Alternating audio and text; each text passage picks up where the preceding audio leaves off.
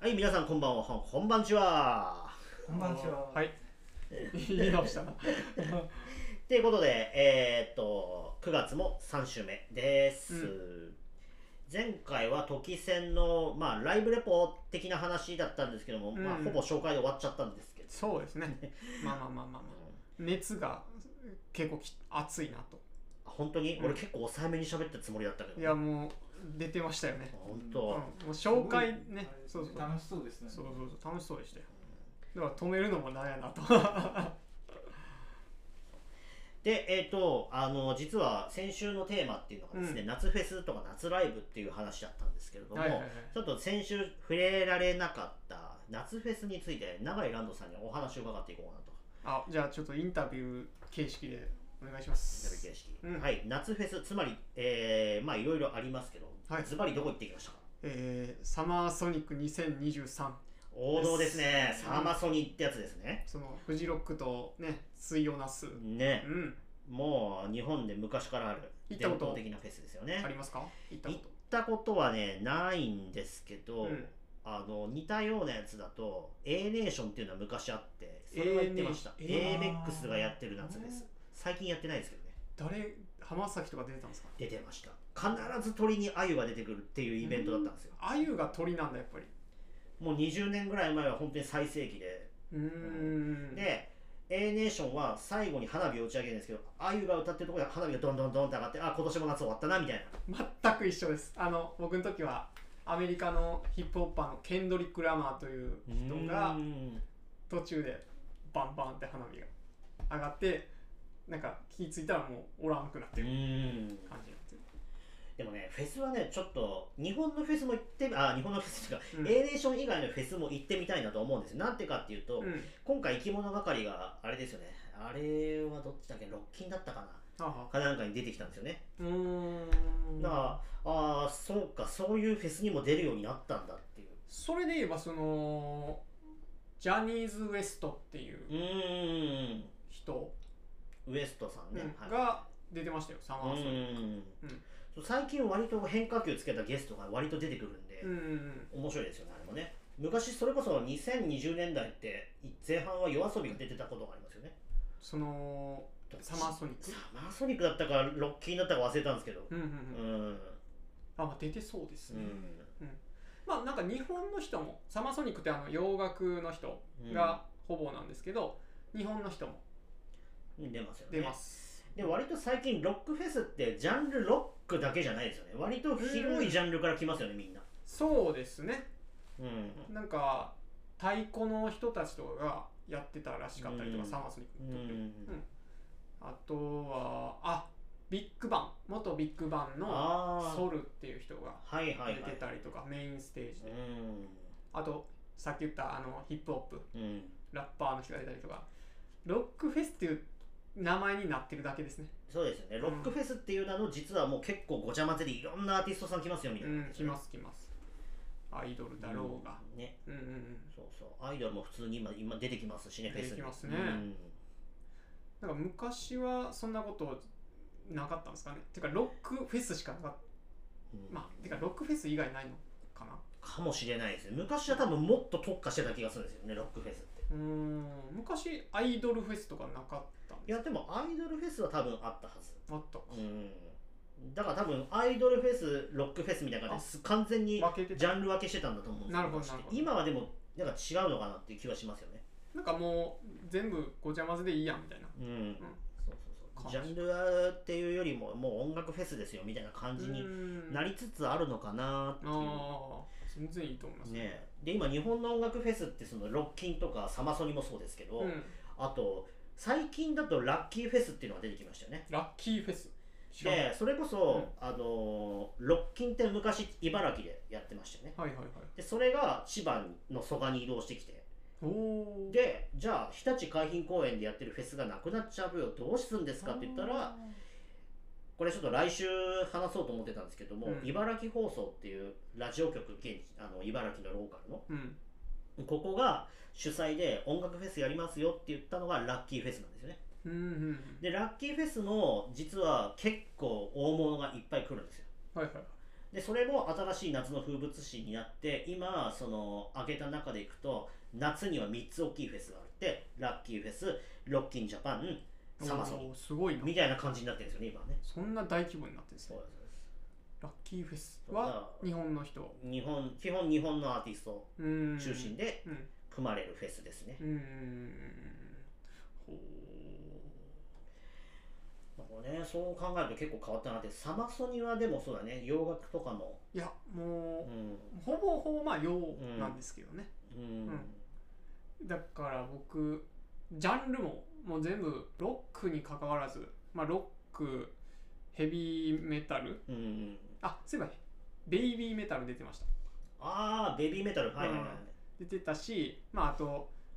なんか女の二人組のメタル的なうん感じの人とか、あとはあそうか k p o p か、うん、うんもうジャンル問わずですよでねしたな、やっぱり広くなりましたよね本当いろんなアーティストが来るようになったなうんうん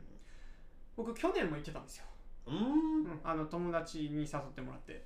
うん、その時はあの最後メインの最後があの知ってるかわかんないけど9075っていう1975って書いてすごいなんかおしゃれな服屋とかで流れてるような人たちなんですけどうんで今回はなんでそのもう一回一人でまあ一人で行く予定なんですけど友達が一緒に行くから言うてその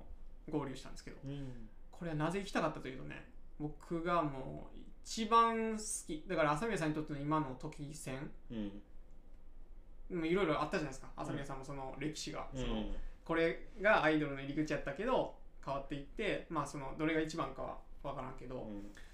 それ言ったらもう僕のロックのその自分の聴いてきた中でのもう今のトップ一番大好きなあの元オアシスうんうんうんっていうバンドのボーカルの人のリアム・ギャラガーっていうのが出ましてリアム・ギャラガーさんねうんうんあのあれですよねジョン・レノン大好きな人なんですよあねそうですねもうオアシス自体がもうあのビートルズの再来というかうんまあビートルズをすごい意識して曲もなんかそのねイントロをうん引用したりとか、そうですねサウンドがまさにビートルズっぽいみたいなそうですね感じですよねでまあ僕はもうすあの歌ってるじゃないですかうんミラム・ギャラが、もう僕の寿命がなくなるまででいいからもう歌ずっと歌ってほしかっうた、んうんぐらいめちゃめちゃ良かったうんですよでそのリアムさんを生で見てきたと生で見ましたね、なんかねあのバンドがなくなってソロとかになるとで DVD とかでその YouTube とかで見るとうわー一人になっちゃった感うんがすごいんですけど隣にそのギターであのノエル・ギャラガーっていう兄貴うんうんうんがいましてあのオアシスの時あれですね、うん兄弟喧嘩して別れちゃった方そうですうんそのほとんどの曲はその兄貴の方が書いてるんですけどその人もまあソロでやってるんですけど、うんねその動画とかで見るとなんかギターの人がパッて映ると違う人じゃないですかすごいなんか落ちるんですよテンションがうんうわなんかオアシスの曲やってるやるんですけど、うんなんかそのバンやっぱバンドっていうその同じ曲弾いてるけどそのなんかさっきの「ときめき宣伝部」一人でもうんやっぱかけるとやっぱきついじゃないですうか。んそうですね歌割りがもともとあるものがかけるうとん違うものに聞こえるってことですよねやっぱねじゃないですかう、んそれと一緒でなんかもうあバンドにはやっぱすごい調味料というかそのひ一人の人には出せないそのバンドの中のなんかドラマみたいなのをこっちが感じてるうっていうのがあったけど生で見ると全くそれを感じなかっんうんまああれみたいなもんかた、うな、んハウンドドッグで大友さん以外全員脱退しちゃったけど大友さん一人でまだハウンドドッグの曲やってるみたいなイメージに近いのかなそうですうね、んであのやっぱ生のその雰囲気会場の雰囲気とかだからビ動画とかでは分かんないから家で見ちゃうとそれがでかかったですね、うんもうこんな人数の中で自分が地球で一番好きな人が出てくる瞬間、うんうんでみんなもぶっちゃテンション上がってるうんでそのオアシス時代の曲もやってくれるし、うんうんすげえ有名な曲もやってくれたんですよ、う何個もでみんなもう歌うんですよ、うん、有名すぎてで歌いやすいし僕もあのー自然に手を上げてましたねこう両手をこんな感あじそうですそうですそうですやってましたねああなるほどね確かにだって MV とか見ててもみんなすごいですねよくちゃんと歌詞暗記して歌ってるなって感心しました、ああもう暗記というよりも聞きまくりすぎててうんうん、うん頭にそうそうそうこびりついてますみたいな感じなのかなでオアシスの歌はやっぱり歌いやすいんですよ、うんうん、シンガロングってなんか最近言うらしいんですけど、うんなんかゆっくりだし、うんあとメロディーが美しいから口ずさみたくなる、うん、そうですね今の言葉で言うとミドルバラードみたいな感じなのかなああ、うんそうですねでそれが大好きで、う遅いのもまたそのまあ別にそのすごい勢いのある曲もあるんですけど、なんかそのテンションなんか遅かったらなんか勢いがスピード緩いからなんかすごい、ば全部バラードになるのかなと思ったら、って感じのかなと思ったら全然ちゃうくてなんかもうずっとゆっくり激しいのを聴いてるみたいな、んうんうん感じであれかな日本のバンドで言うとバックナンバーとかその辺に近いかもしれないなテンポ感とかあーうんあのそうだなた多分あの、うんミスチルとかがわりかし近いあーんですかね、似てるかもしれない、うん、でかなり意識してるだろうし、まあ、僕もそんなミスチル詳しいわけじゃないけど、うんだから僕、まあ、好きなんですけどそのブルーハーツとか、うんそういう系ではないあだからちょっと早いうんパンクロックとかは早いうんからちょっとミドルのスピッツとか、うんうんそれそっち系だといわゆるホーロックって言われてる人たち思のう、うんジャンルに近いものがあるのかもしれないですねうんでそれのだから J, J, ロ J ポップ感がうんとはまたちゃう、うんあっちのそのポップブリティッシュポップうっていうんですんけどっていうのの、まあ、ビートルズか、うんとかの系譜のっていうので、まあ、一回聞いてみてくださいと、うんリアム・ギャラが、うんリアムギャラハーてさんねか、まあ、オアシスねうんねえフェスってでもどうなんだろうあの俺も A ネーションしか行ったことないんで何とも言えないんですけど、うんあのーどうなんすあのあれだけ人いるとめちゃくちゃ暑いんじゃないかなとか俺思っちゃうんですけど、あのねなんかこのサマーソニックはその幕張メッセとかでもうんやってて、その幕張メッセはだから室内だから割とまあまあ人多いから、うん暑いっちゃ暑いんですけど火が当たらないからうんまだマシででも外の海のステージとかもあって海に面して、そこはクソ暑いんじゃないかうと、んううんん行った僕行ったことないんですけどちょっと遠いところにあってでそのマリンスタジアム ZOZO マリンスタジアムはあのー影が外野席うんに影が当たるところがあるのでそこに僕行ってましたああなるほでそのめ見たい人の時はその真ん中に行ったどりうとかしんて、まあめっちゃ暑いんで僕あの2リットルのお茶を持って行って全部なくなりましたうんまあそうなりますよね、うんそれは大量に汗かくし暑いし暑いし、あのねやっぱステージの真ん中の,、まあ、そのマリンスタジアムとかの真ん中とかもモッシュうんとかもうすえらいことなので、僕もちょっとそこではないですけどなんかキネマクラブうんっていうところのステージがあってそこで女王蜂っていうやつに行った時に真ん中行ったんですよ一番そのうんボーカルの人が有名なんで、もうかあのお前の女の人の髪の毛食ってました、うん、終わったらぐらいなんでまあでうんそんなことになってるやろしいやー死人が出なくてよかったっていうああうん確かにね、あれだけ人が詰めかけるとそういうことも起きるんじゃないかとうんビクビクしますよね、本当ね。もうチケット完売してたそううなんで、ん全員が来ててでだからニュースとかでなってたのはなんかそのらしいんですけどなんか500人ぐらいは多分ねあ熱中症で。い的なやーやっぱそうなりますよね、うーんそう。これだけ暑い中でフェスやってると絶対そうなるよなって思うんですよね、やっぱうーね。ん結構近年夏はかなり暑いですからねうん今年はもうそうそ相当暑いですかうーら、んうで夏人集まるところってフェスだけじゃなくてあれもそうですよコミケもそうですよね。あコミケって僕行ったことないんですけど暑い暑いっていうかいやそんもなう人がコミケはすごい本当に半端ないそれでもそんなコミケでなんかライブみたいにうおうおうみたいな人はがないけど、うんとにかく人の流れがもうそれこそ何十倍ってなるのでうんえーっとまず朝行きます駅を降りますとで、うん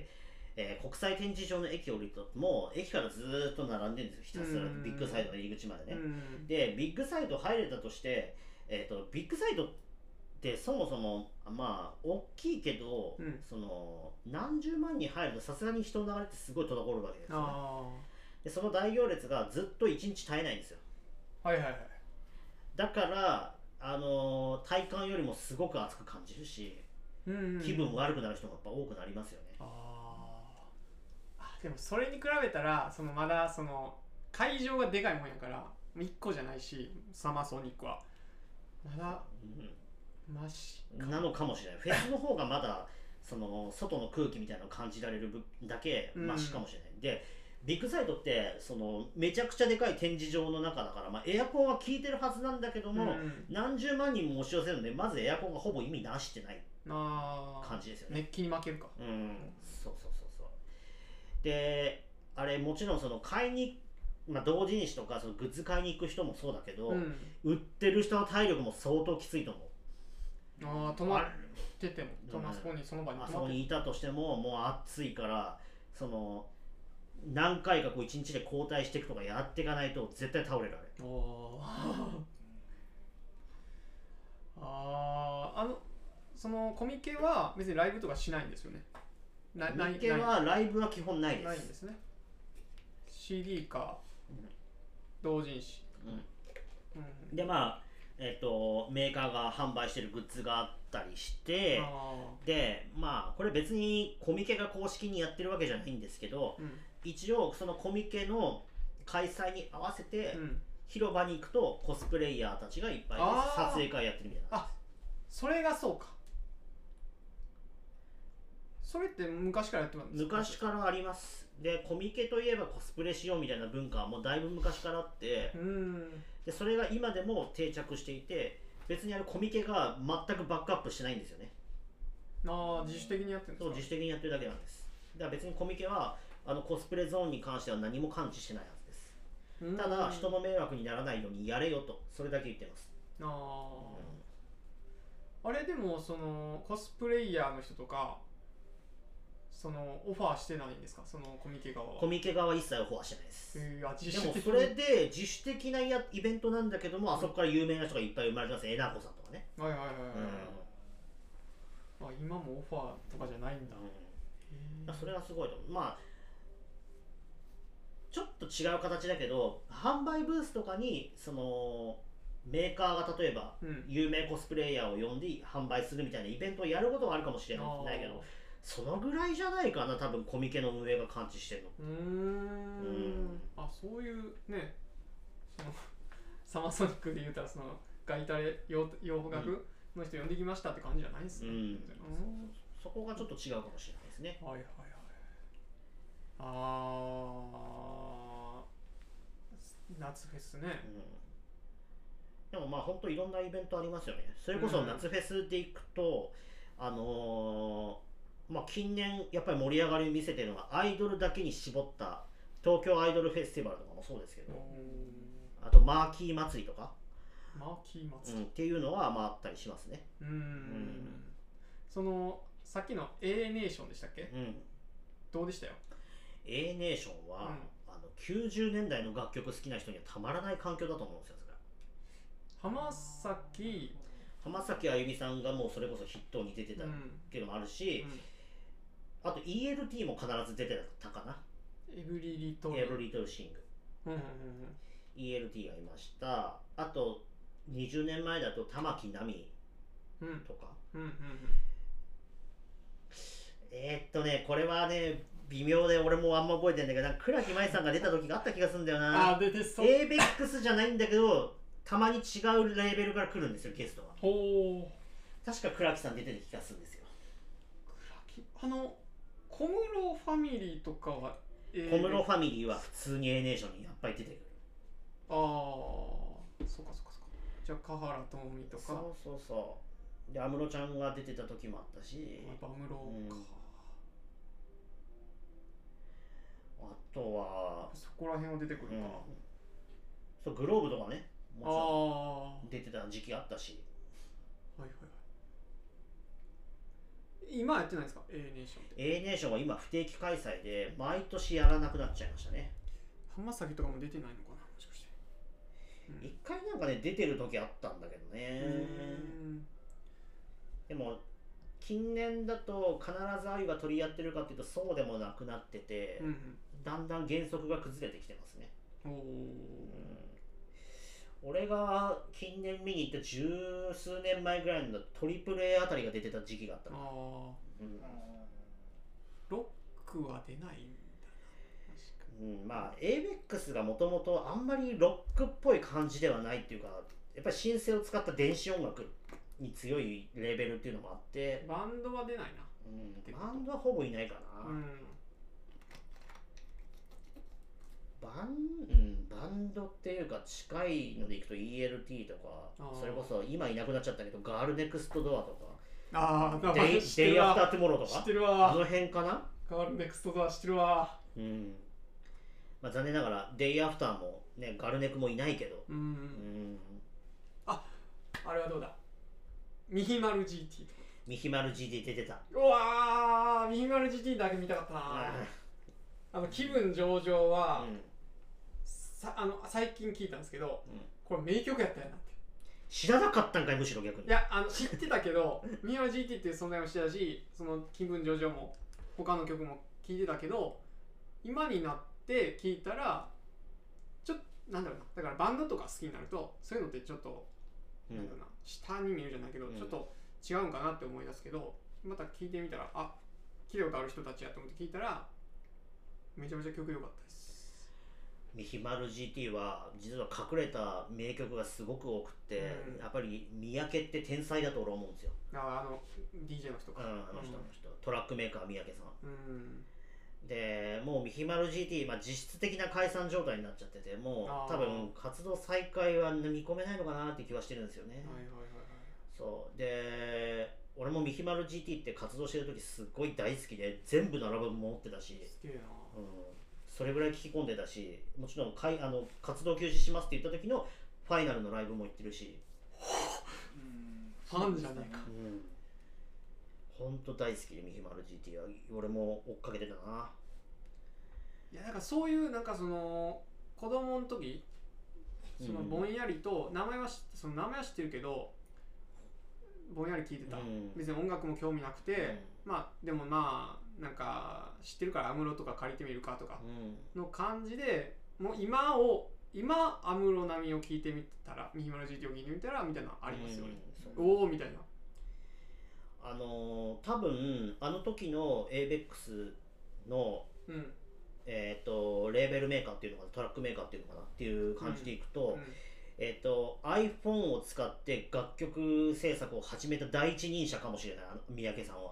へえそうライブ会場にまだ iPhone3G がまだった時代うんに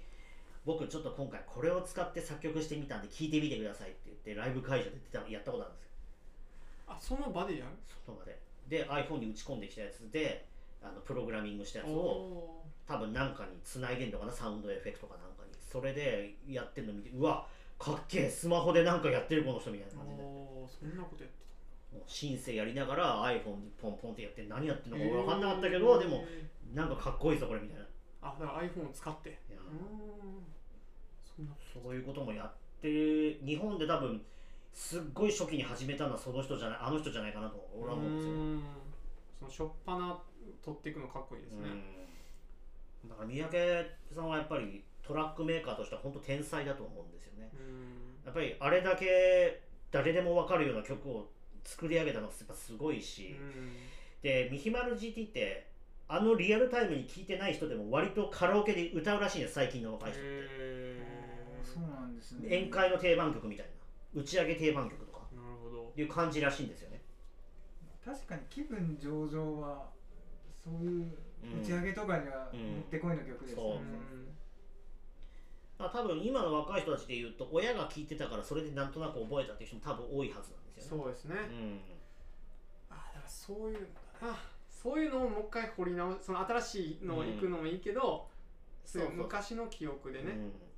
なんかね昔まあなんとなく聞いてたものを今はっきりと聞そうそくうそうそうだから今から10年ぐらい前の、あのー2000年代のこう電子音楽っていうのが多分そういう感じだと思うんだけどうも、んあのあの辺で一時一時代やっぱ気づいてるっていうのはあるのかなうんああいいな夏フェスで「ミヒマル GT 復活します」とか言ってくれないかなあ あわかるわかる、あうのんメインステージでそのビッグバン元ビッグバンのソルっていう人が出た時に、まあ、まあ初めて聞いたんですけど、まあ、k p o p でそアイドルうんだからまあ聞きやすいんですよでアイドルをこんなでかいステージで見たこと初めてあったんであこの感じでそのスタジアムでスマップとか出てきてくれたらめっちゃテンションあーそういう感じなのかねやっぱりうんなあっていううんわかるかもうんやっぱりフェスにアイドルが出てくるとそれだけでやっぱオーラ違う違いものが感じるん違いますねうんそうですよね見たことそのね同時多発的にいろんな人が出てくれるから見たことないもんを強制的に見れるという確かにフェスってそういうあの魅力はある本当に、うん今でこそ不定期開催になっちゃったけど俺もランティス祭りとかはやっぱり行ってたのあのアニメのはアはいニソンのレベルメーカーのランティスね、はいはいそうあの時はなんでかっていうと麻生夏子さんのファンだったので、えーとうんうんランティス祭り出てる時は結構見に行ってたんですよね、うーんそうすると結構やっぱ面白い人たちいっぱいいるんですよね、ああそうか知らうんんやつあと俺が絶対に自分から聞かない例えばリサさんとかねああまあ、今でこそそうグレンゲとかで有名になっちゃいましたけど、まだ駆け出しの頃のリサさんみたいなのがいいとか、あとその、まあ、アニソン界では異端児とされているミルクタブとかね、いう二人組がね、うんうんいるんですけど。うんやっぱ生生って全然違いまうす、ん、違うんですよ。全然違いますその雰囲気込みですから、うん、そのお客さんとかもねねそうそう。だからそれこそ、騎士団がやってるあのフェスとか行ったら面白いのかもしれないですねあ騎士団万博。そうそうそうそうそう。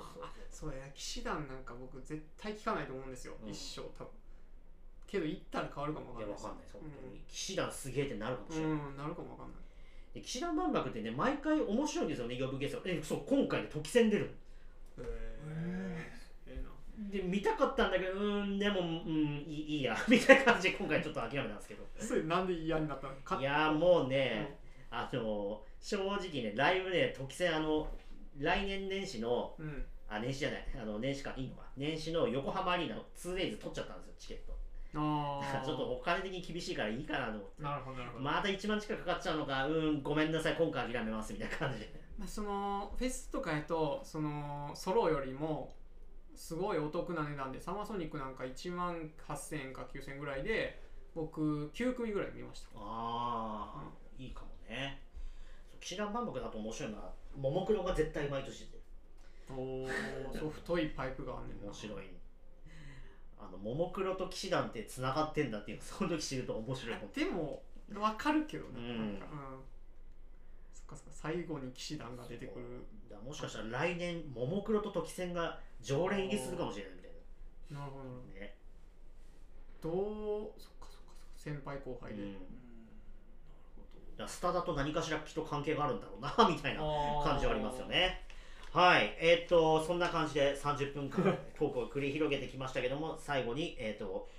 1週目からちょっと定型になったこの文句言わせていおただ願いきしますまねすこの番組ではお便りご意見をお待ちしていますお便りはスマホ版の Spotify の各エピソードにある Q&A もしくは Google の検索でひらがなバーラジで検索するとバーラジ受付フォームに飛びますのでそちらからお寄せくださいはいもしくは MC 朝宮幸喜永井ランドアシスタントの石井の窓口の DM でも構いませんので何かしらお寄せくださると嬉しいです、はいよろしくお願いしおます願いしますさあどうですかいやー夏フェス夏ライブということで2週にわたってお送りしてきましたけど今回は短かったです今回短かった、時 間がもう熱くなれたので、うんうんうんううんん、熱気がね、うんそうですよねまああのーこんな感じでねまた気が向いたらやっていきたいなというふうにそうですね思います,、うんはいそれでは今週もお聞きいただきましてありがとうございましたありまた来週も聞いてください長井ランドでした。石井智信でした浅宮幸喜でした